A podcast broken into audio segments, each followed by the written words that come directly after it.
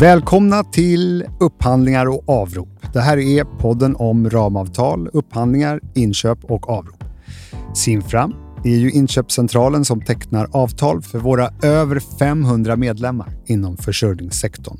Och vi har en vision om att bli en naturlig del i medlemmarnas inköpsverksamhet. Och eh, vi har ju i nästan alla avsnitt tidigare fördjupat oss i olika ramavtalsområden. Eh, och det kommer vi fortsätta med framöver, men idag är det lite speciellt. Idag har jag sällskap av Sofia Rörström. Hej! Hej!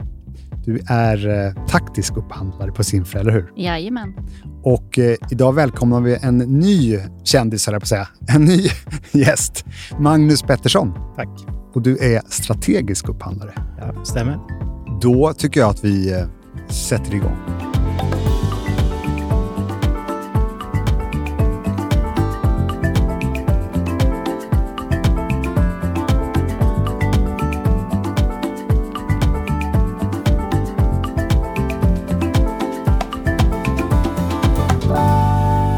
Ja, åter till specialinnehållet. Vi ska prata om någonting som heter dynamiskt inköpssystem. Ja.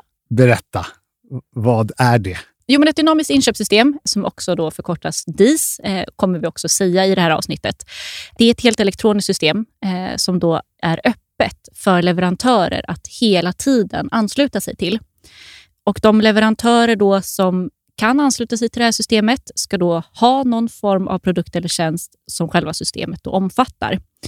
Och De kan när som helst eh, ansöka om att få kvalificera sig i det här systemet. Och hur blir man ansluten? Vi har krav på leverantörerna, precis eh, liknande de krav som vi har i, i våra ordinarie upphandlingar. Det vill säga att leverantören måste ha en viss ekonomisk status. Eh, vi kollar alltid kreditvärdigheten på våra leverantörer. De ska sköta sig ekonomiskt helt enkelt, betala skatter och, och eh, avgifter och så vidare. Eh, men sen ska de också i det dynamiska inköpssystemet uppfylla krav kring hållbarhet. Det leverantören gör det är att den ansöker genom ett formulär i Mercell Tensign och sen har vi då på Simfra tio dagar på oss att, att kontrollera den här ansökan, att de faktiskt uppfyller de här kraven som vi har ställt. Och gör leverantören det, ja men då blir den eh, ansluten i systemet. Och sen är det då bara att handla av den, eller? Ja, inte riktigt så enkelt är det inte, utan när leverantören är ansluten så gör våra medlemmar en upphandling i systemet. Medlemmar behöver då alltså ta fram ett underlag som vi på Sinfra då Eh, hjälper till att distribuera. Det är ganska likt en förnyad konkurrensutsättning, förutom det faktum då att leverantörer kan ansluta till systemet under hela systemets eh, livslängd. Det är också så att eh, vi på Sinfra hanterar den lite, kan man säga, administrativa biten. Det är vi som håller koll på att distribuera ut de här underlagen. Vi håller koll på om det kommer in frågor om underlaget och det är också vi som slutligen meddelar tilldelning. Så medlemmarna behöver inte ha koll på allt själva alltså? Nej, det är det de inte behöver och det är en fördel med att, att upphandla i det här systemet. Eh, Sinfra har tagit fram mallar eh, och stöd som, som kan användas för att göra det här till en lite smidigare process. Vi har ju koll på när då sista anbudsdag är och kan då i vissa fall utvärdera de inkomna anbuden också. Och sen tar vi fram vilka som är den vinnande leverantören. Och, och vad är fördelen med ett DIS? Ja, men till skillnad från ett traditionellt ramavtal så är den, en av fördelarna är ju att det är öppet under en mycket längre tid. Själva systemet har vi bestämt att det ska vara öppet i tio år, men enligt lagen så finns det ingen specifik gräns. Till skillnad från ett ramavtal som då är maximalt får löpa i åtta år. Och Det betyder att våra medlemmar i mycket större utsträckning kan ta del av ny teknik. Eh, det kan ju tillkomma nystartade bolag som inte då finns idag. Och Det öppnar också upp för lite mindre eller lokala leverantörer som då kan ansluta sig till det här systemet. Jämför man det här då med ett ramavtal där är leverantörerna fasta under hela avtalsperioden, eh, där ingen kan tillkomma eh, efter det att vi har meddelat tilldelningsbeslut. Och genom att flera leverantörer kan ansluta sig till det här systemet så ökar ju konkurrensen på marknaden. Eh, och Då finns det också en möjlighet att ta del av nya, aktuella eller uppdaterade produkter och tjänster. Men det blir ändå avtalstider. Alltså, om en medlem upphandlar någonting från det här systemet och sen så eftersom det är dynamiskt antar jag då, så kan det hela tiden ansluta nya eh, leverantörer och så. Och så kanske det kommer något som medlemmen tycker är billigare eller bättre. Går det att hoppa över och byta? Det beror lite på upphandlingen som medlemmen har gjort. Medlemmen gör ju en upphandling av no något specifikt mm. som då antingen kan vara ett projekt där det liksom finns en slags löptid. Det ska vara klart inom två år. Eller så är det en produkt som medlemmen upphandlar och då får den den produkten. Och Nästa gång medlemmen behöver den produkten igen, går ut med en ny upphandling, kan få en annan leverantör och en annan produkt. Eller då, om det är i projektform, så kan projektet löpa då i två år. Det är inte otryggt för leverantören, för att det, det är ju en, en, specifik förfrågan från medlemmen. Och Sen blir det en vinnare av det här, då, en tilldelning till den leverantören. Den har ju rätt att leverera där enligt vad som man har handlat upp och vad som står i ett kontrakt. Då.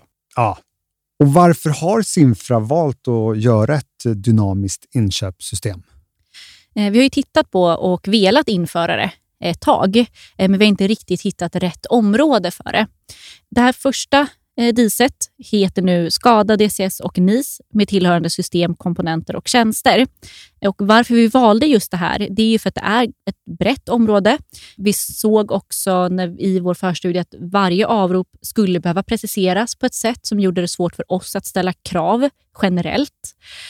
Och Då kände vi att de traditionella avropssätten inte riktigt passade här. Och Under förstudien så tillkom också hela tiden nya intressanta leverantörer och hela tiden nya intressanta tekniker. Därför tyckte vi då att det här är ett område som berör system i stor utsträckning. Och Det gjorde ju att vi såg att utvecklingspotentialen inom området var stort och därför ville vi inte begränsa oss till en viss skara leverantörer under en viss period. Men då kanske det är dags att eh, gå över då på SKADA, DCS och NIS. Eh, vad är det? Ja, SKADA och DCS då, de är driftdatasystem för övervakning och styrning av anläggningar och processer. Och NIS då, det är ett nätinformationssystem för verksamhetsarbete för bolag inom el, fjärrvärme och VA. Det låter som att det borde passa Simfras medlemmar. Jajamän. Mm. Och varför behöver man då de här systemen? Ja, om vi börjar med SCADA och DSS så står de här systemen för övervakning, styrning och datainhämtning. Och de kan ju med det då till exempel styra processer lokalt eller på distans, samla in och behandla och logga data med mera. NIS-systemet då, det är till för verksamhetsarbetet med funktioner för till exempel dokumentering, nätberäkningar och analyser, avbrottshantering och underhåll. Vilka processer kan det här handla om, bara så att jag hänger med? Ja, processen kan ju vara inom värme, till exempel på ett kraftvärmeverk. Då eller ett vattenverk eller på en, en uh, mottagningsstation på, på elnät till exempel. Mm -hmm, Okej. Okay. Eftersom det här området omfattas av ett DIS så kan det väl bli väldigt många leverantörer. Så finns det någon uppdelning? Eh, alltså jag tänker eftersom området är ganska brett. Ja, DISet är uppdelat i sex olika kategorier. Då. Och de är utöver de tre jag redan berättat om även systemintegratör, kommunikation och hårdvara.